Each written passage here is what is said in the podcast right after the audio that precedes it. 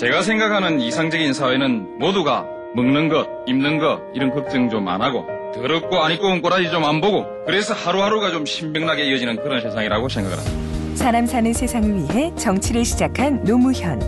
그는 우리 곁에 없지만 그의 꿈은 영원합니다. 노무현 재단은 사람 사는 세상을 위하여 노무현의 가치와 철학을 전합니다. 노무현 재단의 후원 회원이 되어 주세요. 1688-0523 존경하는 칼라 장관, 루디 퍼식 아시안 민간 자문위원회 위원장, 탈리아 뱅 아시안 비즈니스 투자 정상회의 조직위원장, 그리고 이 자리에 함께 하신 아시아 경제계 지도자 여러분, 반갑습니다. 이렇게 귀한 자리에 저를 초대해 주셔서 대단히 감사합니다. 오늘 이 자리는 아시아 기업인들 간의 교류와 협력을 증진하기 위해서 만들어진 것으로 알고 있습니다. 세계 경제가 어렵고 따라서 영내 기업 간 협력이 중요한 시점에 열리는 매우 뜻깊은 회의라고 생각합니다. 이 회의가 영내 기업인 간의 유대를 돈독히 하고 서로의 지혜를 나누는 소중한 기회가 되기를 바랍니다. 나아가 아시아는 물론 세계 경제에 활력을 불어넣는 좋은 계기가 되기를 기대합니다. 존경하는 참석자 여러분, 동남아 각국 지도자들은 일찍이 1960년대 중, 중반에 아시안을 창설하고 결속을 다져왔습니다. 80년대 이후에는 무역과 투자 자유화 정책을 통해서 역동적인 성장을 계속해 왔습니다. 동남아 지역은 전 세계 개발도상국들에게 모범적인 경제 성장 모델을 제시하고 있습니다.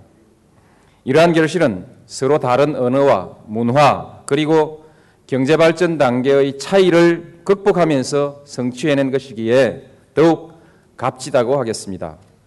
이제 영내 경제 통합을 꿈꾸는 아시안 회원국들은 단계적인 아시안 자유무역지대 실현 계획에 따라서 작년 말 1차 관세 인하 목표를 달성하고 2015년까지 영내 완전 무관세화를 목표로 매진하고 있습니다.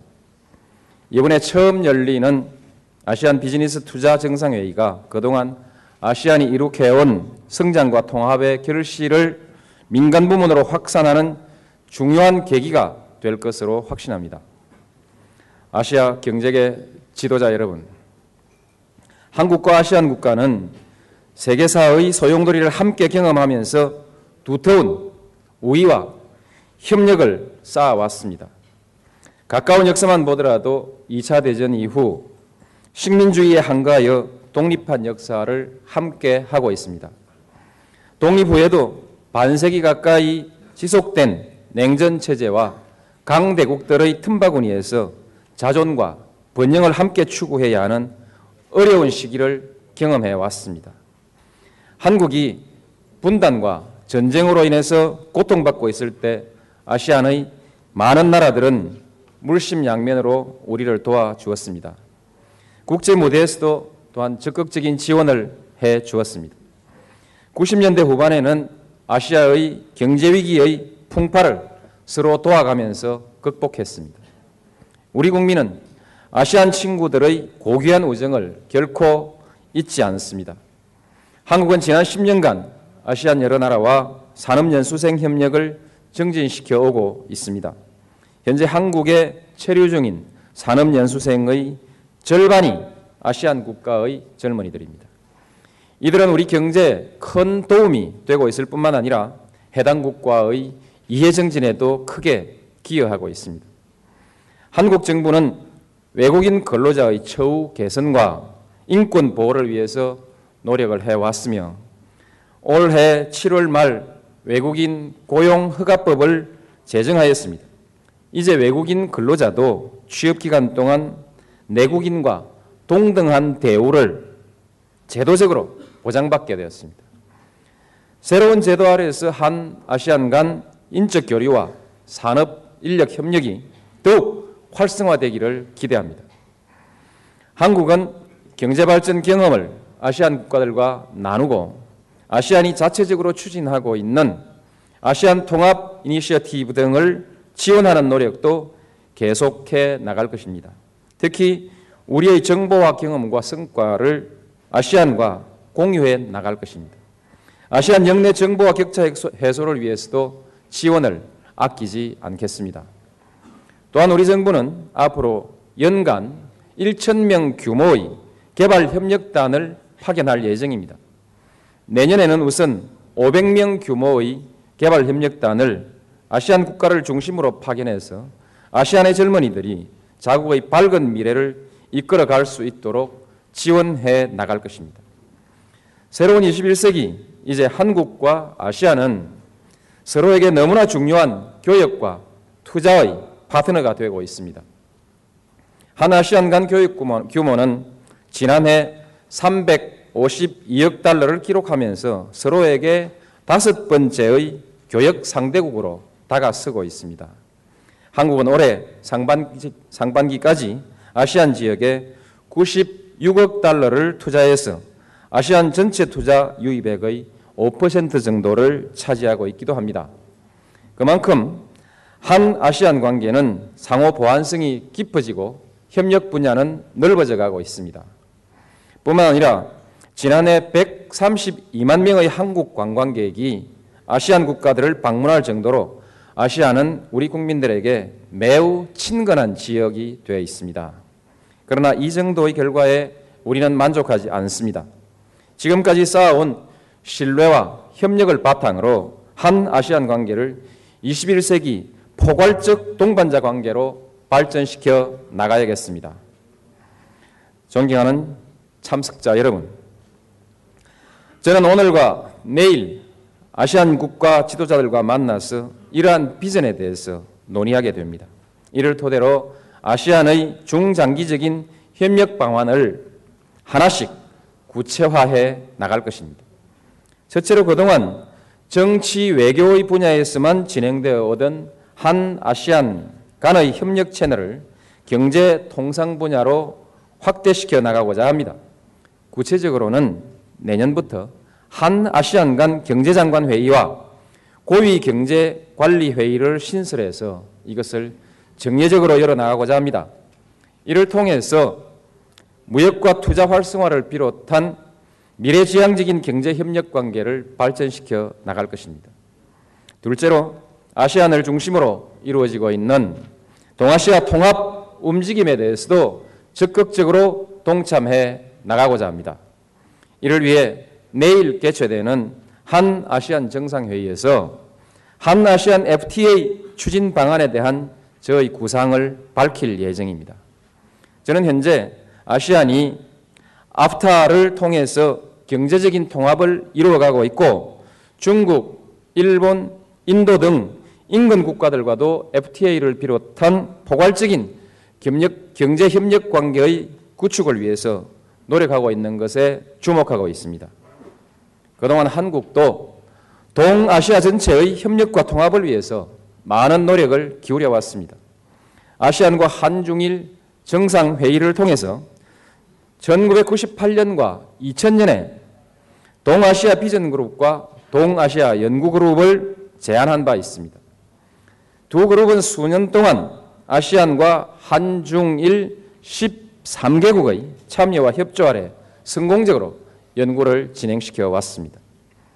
특히 동아시아 연구그룹은 동아시아 지역의 정체성과 공동체 의식을 높이기 위한 26가지의 협력 조치를 권고한 바 있습니다.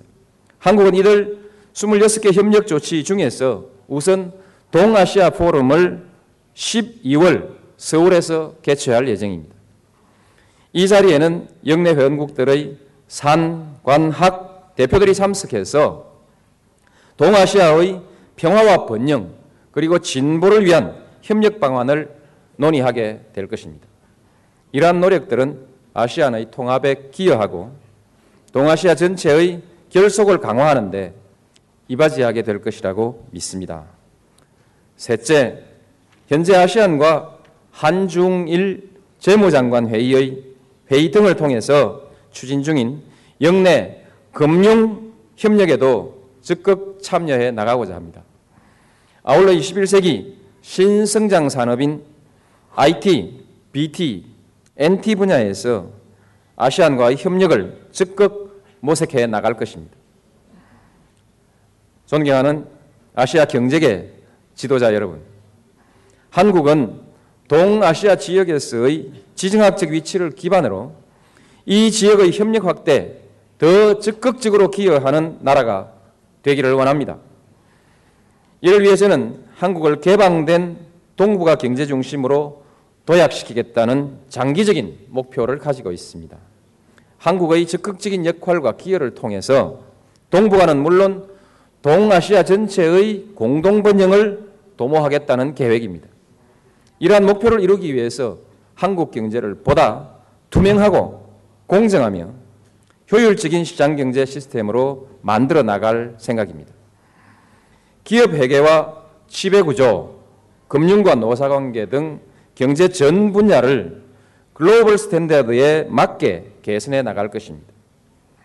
또한 인천국제공항과 부산항, 광양항과 같은 물류 인프라를 확충해서 동아시아의 교류 확대에 기여하고자 합니다. 이들 인근 지역에는 자유로운 비즈니스 활동이 가능한 경제 자유 지역도 조성할 계획입니다.